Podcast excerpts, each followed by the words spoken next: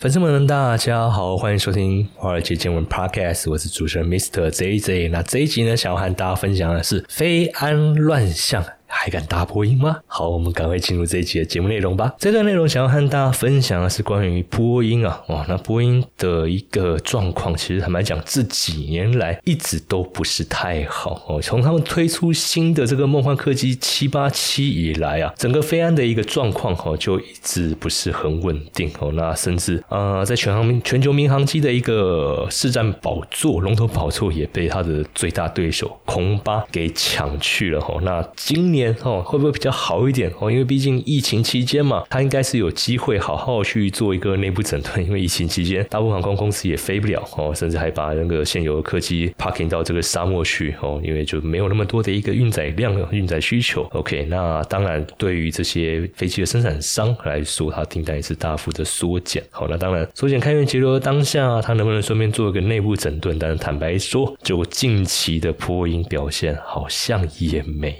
有，因为。在元旦哈，呃，二零二四年元旦的几天呢，我们可以看到日本那边羽田机场，哦，东京羽田机场，那他们那个七三七的那个 Max Nine 哈的一个客机啊，呃，羽田机场的那个破音一样是 cover 或破音的那个客机哦，就是发生那个空中哦空中的那个追撞事故，然后到最后是那个在机场迫降起火燃烧，那当下乘客是完全全都安全逃脱，但是就整个一个事故意外哦，就整个事故也当然不是太好，然后最近呢，哦，最近呢。又发生在那个美国阿拉斯加航空，好，这个门塞在高空脱落的意外。好，那整个波音七三七 MAX nine 的这个客机呢，是直接遭到美国联邦航空管理局 FAA 的这个停飞啊。好，然后呢，加拿大航空在之前还发生一门，就是一起就是乘客哦登机以后，然后哎，照理说我们登机不是就在找座位、找座位、找座位、找座位？那可能在起飞前哦，起飞前可能如果还有想要去一下洗手间的话，还会还要去洗手。但是这位乘客，我不知道他是怎么想，他可能就是在找洗手间的过程吧，然后就把那个机舱的舱门就这样打开，然后人就摔出去了。哦，所以可能是他在找洗手间的过程，想说哦，这个门，他那个厕所应该比较舒适，所以一开哦，啪的就就掉出去了。所以这个意外哦，也造成当时整个班机延误六个小时，然后又是破音。好，当然，当然这个乘客打开舱门，这个可能这个锅不能算在波音的头上，那只是说最近波音的脸实在是太黑了，所以。只要跟飞安有关的哈，大家讲，嗯，是不是就是波音？好，是不是就是波音？好，那也确实哈。那因为在一月八号的时候，又是一架啊波音七七七的班机要从那个多伦多起飞嘛，然后然后刚才就是说它。就自己打开登机门，然后就自己掉出去。好，然后南韩的这个联航德威航空，它的波音七三七八百型客机，在一月十号晚间要着陆的时候，因为鸟击哦，然后也是导致引擎起火，然后让乘客哦进入一个非常 panic 恐慌的一个状态。哦，但是不管是鸟击还是刚才的那一个乘客自己开机舱门的这个事件，我觉得这个应该都是我觉得算是意外哦，不能真的把把错甩在波波音的头。头上好，但是也确实哦，真真的就是因为波音近期真的太黑，脸太黑了哦。因为美国现代航空哦，美国现代航空他们一架七三七的一个客机，在航行过程中，整个机机舱是直接充满浓烟啊，那肯定就是机内的一些设备有些状况，然后产生起火才会有浓烟嘛。那坦白讲，飞机在飞行过程中有搭过飞机的粉丝朋友都知道，基本上飞机它是没有办法开对外窗的，不可能，因为你那个气压的问题啊，哦，你那个一开哦，不知道有没有看过电影，你只要你在高空的过程，因为高空你那个高度越高哦，基本上外部压力是越低哦。那当然，我们机舱内你为了保持乘客的一个舒适哦，一定还是会尽量维持在一个大气压的一个环境之下，所以变成说机舱内的压力是高的，机舱外压力是低的嘛，所以你不可能有对外。窗，因为你只要有一个对外开口一被打开，哇，那个大概跟当然我们看过吸尘器，吸尘器是把垃圾从外面吸到机器里面来哦。那不好意思，刚才那个情况是反过来，飞机里面的东西会往外喷出去啊哦，因为室外压力大，室外压力小，舱内压力大，所以里面的东西就砰砰砰砰砰砰，就是就是飞出去。所以你没有一个室外窗可以去做一个透气，不可能去做做透气，那顶多只能做一些排气的一个风扇哦去做引导。但是坦白讲，如果是已经是浓烟可以遍布到整个机舱的话，那肯定它那个状况可能也是排烟系统哦也有出问题，没办法说没有办法说那个及时的去把这个状况排除掉哦，所以当下整个机舱内它就是那个氧气罩就直接哦直接让乘客去使用哦，直接就让乘客使用。那当然最后呢啊也还好，没有人员伤亡哦，算是安全下装哦。可是就这样子来看的话，表示说这个飞机它的一个零组件啊，那零组件可能也都有一些问题哦，都有一些问题。OK，所以蛮多。锅的哈，蛮多锅的，真的是都是发生在波音上面。然后刚才是西南航空嘛，哦，西南空，然后印度联航也是哦，也是，就是刚才提到鸟机。所以在整个波音啊，尤其是他们七三七这一款哦，七三七这款飞机被市场评价是称为世界上最危险的飞机啊。好，因为呃，中国东方中国东方航空哦，那个之前一架搭载这个一。百三十二人，这个波音的七三七客机，它在广西的这个梧州发生坠机事故，哦，还酝酿成这个森林大火，哦，那整个消息一出来以后，当时整个东航啊、波音啊股价是直接暴跌的，好，那整个空难意外当然也是震惊了，哦，震惊全球，好，那甚至让哦不少网友回想起这个二零二零一零年的这个伊春空难，哦，那如果台湾的粉丝朋友的话比较有印象的话，可能是近年的话是复兴。复航的啦，哦，复航的那个空难，然后在更之前哦，在更之前那个是更早，那应该是我念国中的时候哦，华航的哦，华航的那个大远空难哦，两场那个飞安的那个事事故都非常严重哦，都非常严重。好，所以就整个波音它的一个近期的一个状况哦，是不是有一些零组件过于老旧，还是飞行员的一个失误啊？因为就整个飞安的一个状况，我们就讲就讲这个东航的那个坠机意外哦，东航那个坠机意外，东航坠机意外，它那个是波音的七三七八百 NG 型的这个客机啊，机龄是六点八年哦。那发生飞安事故这个消息曝光之后，当东航它的那个股价是暴跌嘛，跌了是那个大概六点四六 percent 哦，当时哦，当时好，那基本上。在后面的一个调查里面，哦，当然是最后调查是研判是飞行员的一个操作失误，哦，那机长受审的时候是被认定为设有重大这个飞安飞行事故罪，哦，那至于伊春空难，哦的这个遇难旅客，哦，就是每个人赔偿九十六万元，哦，相当于新台币四百二十九万元呢，哦，四百二十九万元，哦，那这个是二零一零年当时的一个一个伊春空难的一个状况，哦，伊春空难的状况。然后呢，东航这架班机哦，东航这架班机，它的速度跟高度哦，当时在这个梧州哦的时候是出现那个快速下降、巨降哦、巨降的一个状态。那整个七三七型的一个客机为什么会被被业内评价是全球最危险的这个飞机哦？全球最危险的飞机哦，因为。七三七型这款飞机啊，从一九六七年首次开始交航空公司去投入营运以后，哦，其实就不断的发生所谓的一个飞安事故，哦，包含第一起重大的伤亡事故是在一九七二年的十二月，哦，那当时是美联航五五三航班的这个波音七三七两百型客机，它在这个芝加哥机场附近的时候降落的时候发生坠毁意外，那当时是造成机上哦有六十一个人里面的四十三个人，还有地面。的两个人哦是遇难，然后近期的事故还有二零二零年嘛一月八号，乌克兰的客机它在德黑兰的那个国际机场附近是也是坠毁哦也是坠毁，那机上一百七十名乘客才刚起飞哦，然后就直接坠毁哦，那所有人是全数落难。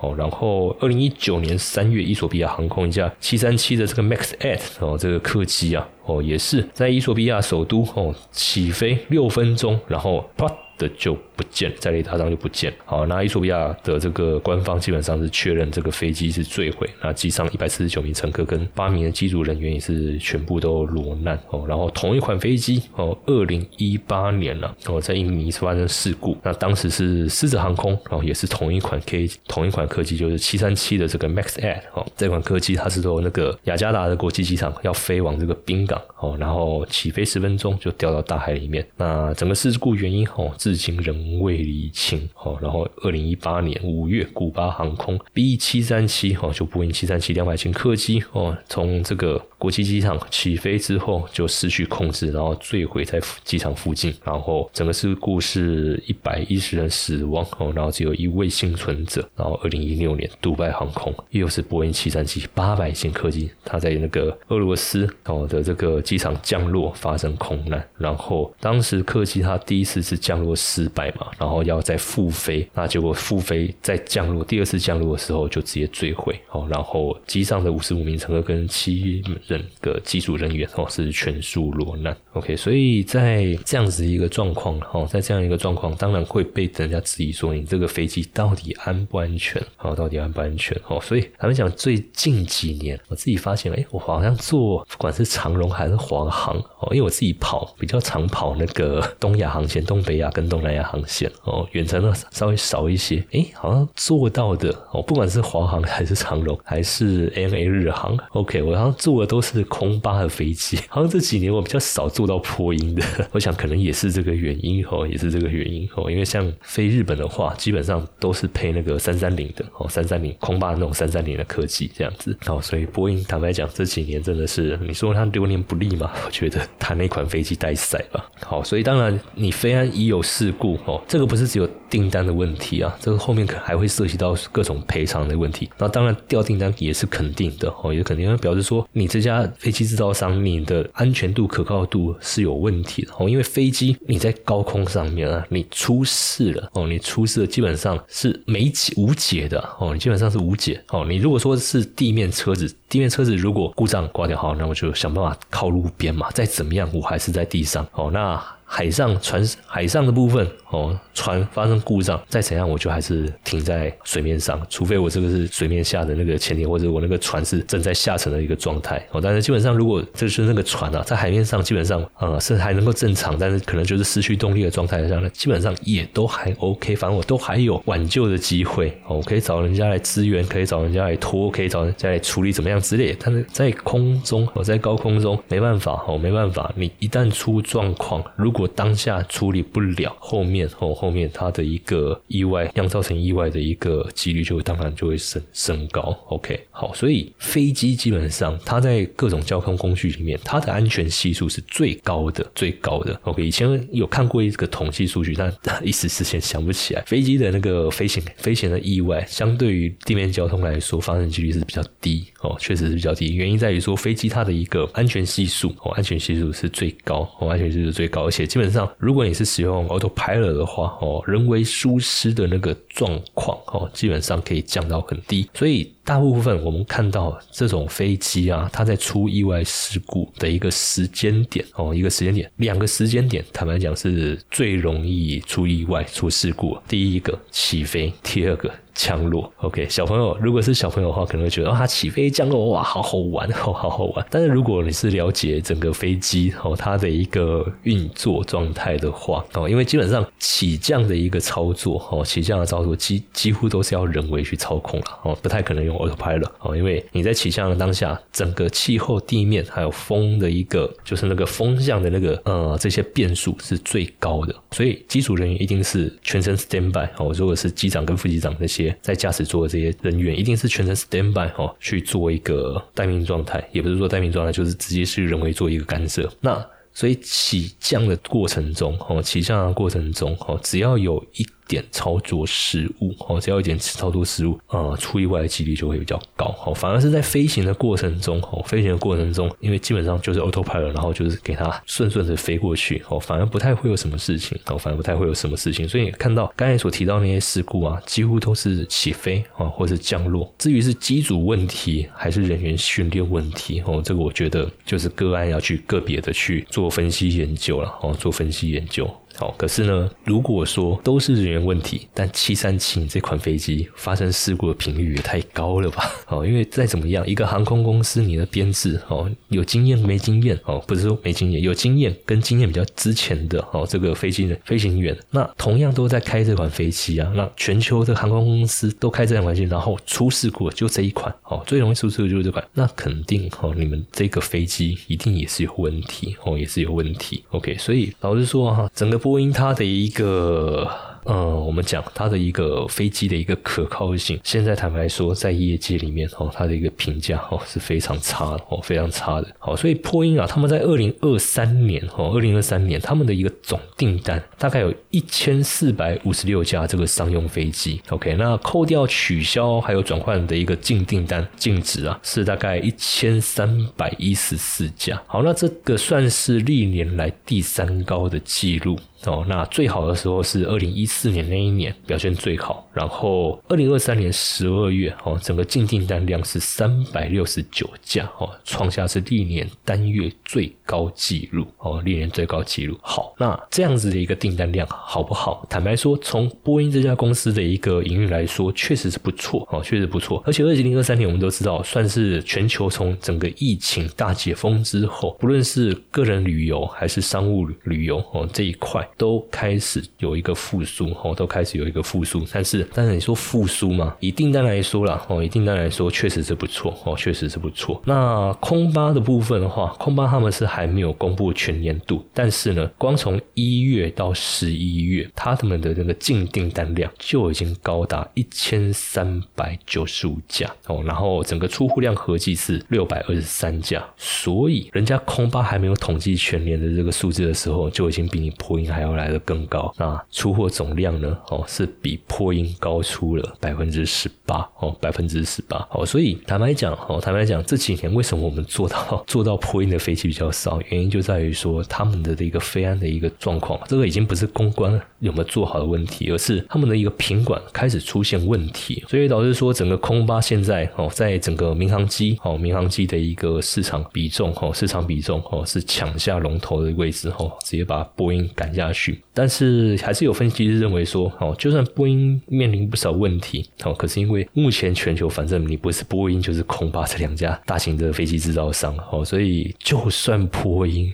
哦，犯下多少错误？好，当然也不用担心。哦，就是以投资的角度来说了，也不至于说波音就这样子从舞台、从这个市场舞台上消失。哦，因为就两家嘛，哦，就两家。那空巴是不断的在压迫波音哦的一个市场比重。哦，肯定他们的经营层还是会紧张啊，然后还是会想办法去处理。哦，还是得想办法去处理。哦，所以在这样子的一个环境之下，哦，在这样环境之下，哦，应该一些分析师认为说波音哦，它的一个。投资机会，哦，它的投资机会应该还是不会消失掉，那只是说这几年，哦，这几年它面临一个低潮的一个状态，那什么时候会重新，哦，被这个我们讲从谷底这样翻身升上来？我觉得大概要再等一段时间，哦，要再等一段时间。那刚才提到波音跟空巴算是目前，哦，全球两大，哦，两大这个航空供应商，哦，航空供应商，哦，可是以这个波音跟中美，哦，因为中美我们知道。从二零一八年川普上任美国总统以后，呃，美国对中国中国态度很明显哦，就是直接视为竞争对手哦，不再是过去那种扶持的关系。OK，过去美国对中国的政策是扶持，然后去制衡亚洲地区哦的一些地缘政治纠纷哦，不论是北韩还是俄罗斯哦。但是二零一八川普上任之后哦，就重新定位，把中国视为美国的主要竞争对手。所以整个中美关系，你说它破冰？不太可能了，我认为应该就是一直维持这样子的一个状态。好，所以变成说，波音它的一个飞机啊，哦，波音它的一个飞机，在事故这么大多的一个情况下，中国政府当然就有理由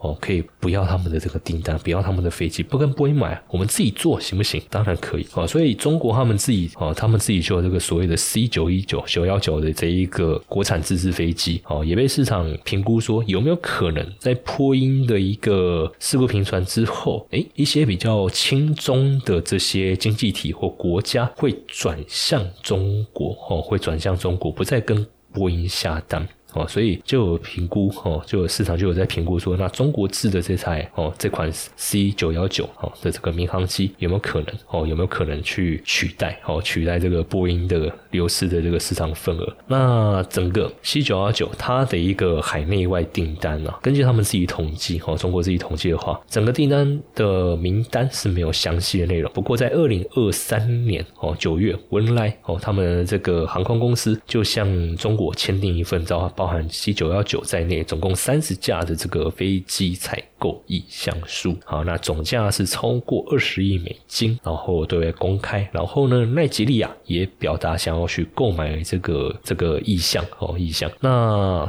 从目前的公开数据来显示的话，C 九幺九它的年产量大概是在五十架左右，那基本上大概可以满足中国境内哦大概一千架的这个订单。好，要满足的话，要可以满足的话，至少需要二十年的时间哦。那当然，产线它是会不断的进步了哦。那只是说要花多少年的时间哦，才可以把这个一年五十架提升到上百架，甚至上千架。哦，上千架，OK，所以目前他们自己是在评估说，看能不能在五年的时间内把这个生产线的那个产能啊提升上来，提升到一百五十架，哦，提升到一百五十架。好，那整个哦，因为波音的一个掉单的状态嘛，因为就事故，所以当然就掉单。中国的国航是公告显示说，C 九二九的整个目录单价哦，已经上调到一点零八亿美元，一年之内会涨价了将近六千五百万元。OK，就是有市场需求，开始有这方面的订单。指数哦，可是刚才我们看也听到哦，就他们的产量哦，就他们的一个产能状态，基本上很难哦，很难再很难去取代波音的一个份额，顶多是做一个替代性方案。但是你说完全取取代哦，显然是不太实际哦，不太实际的。OK，所以就整个市场的一个比例，现在最大的哦，大概就是空巴。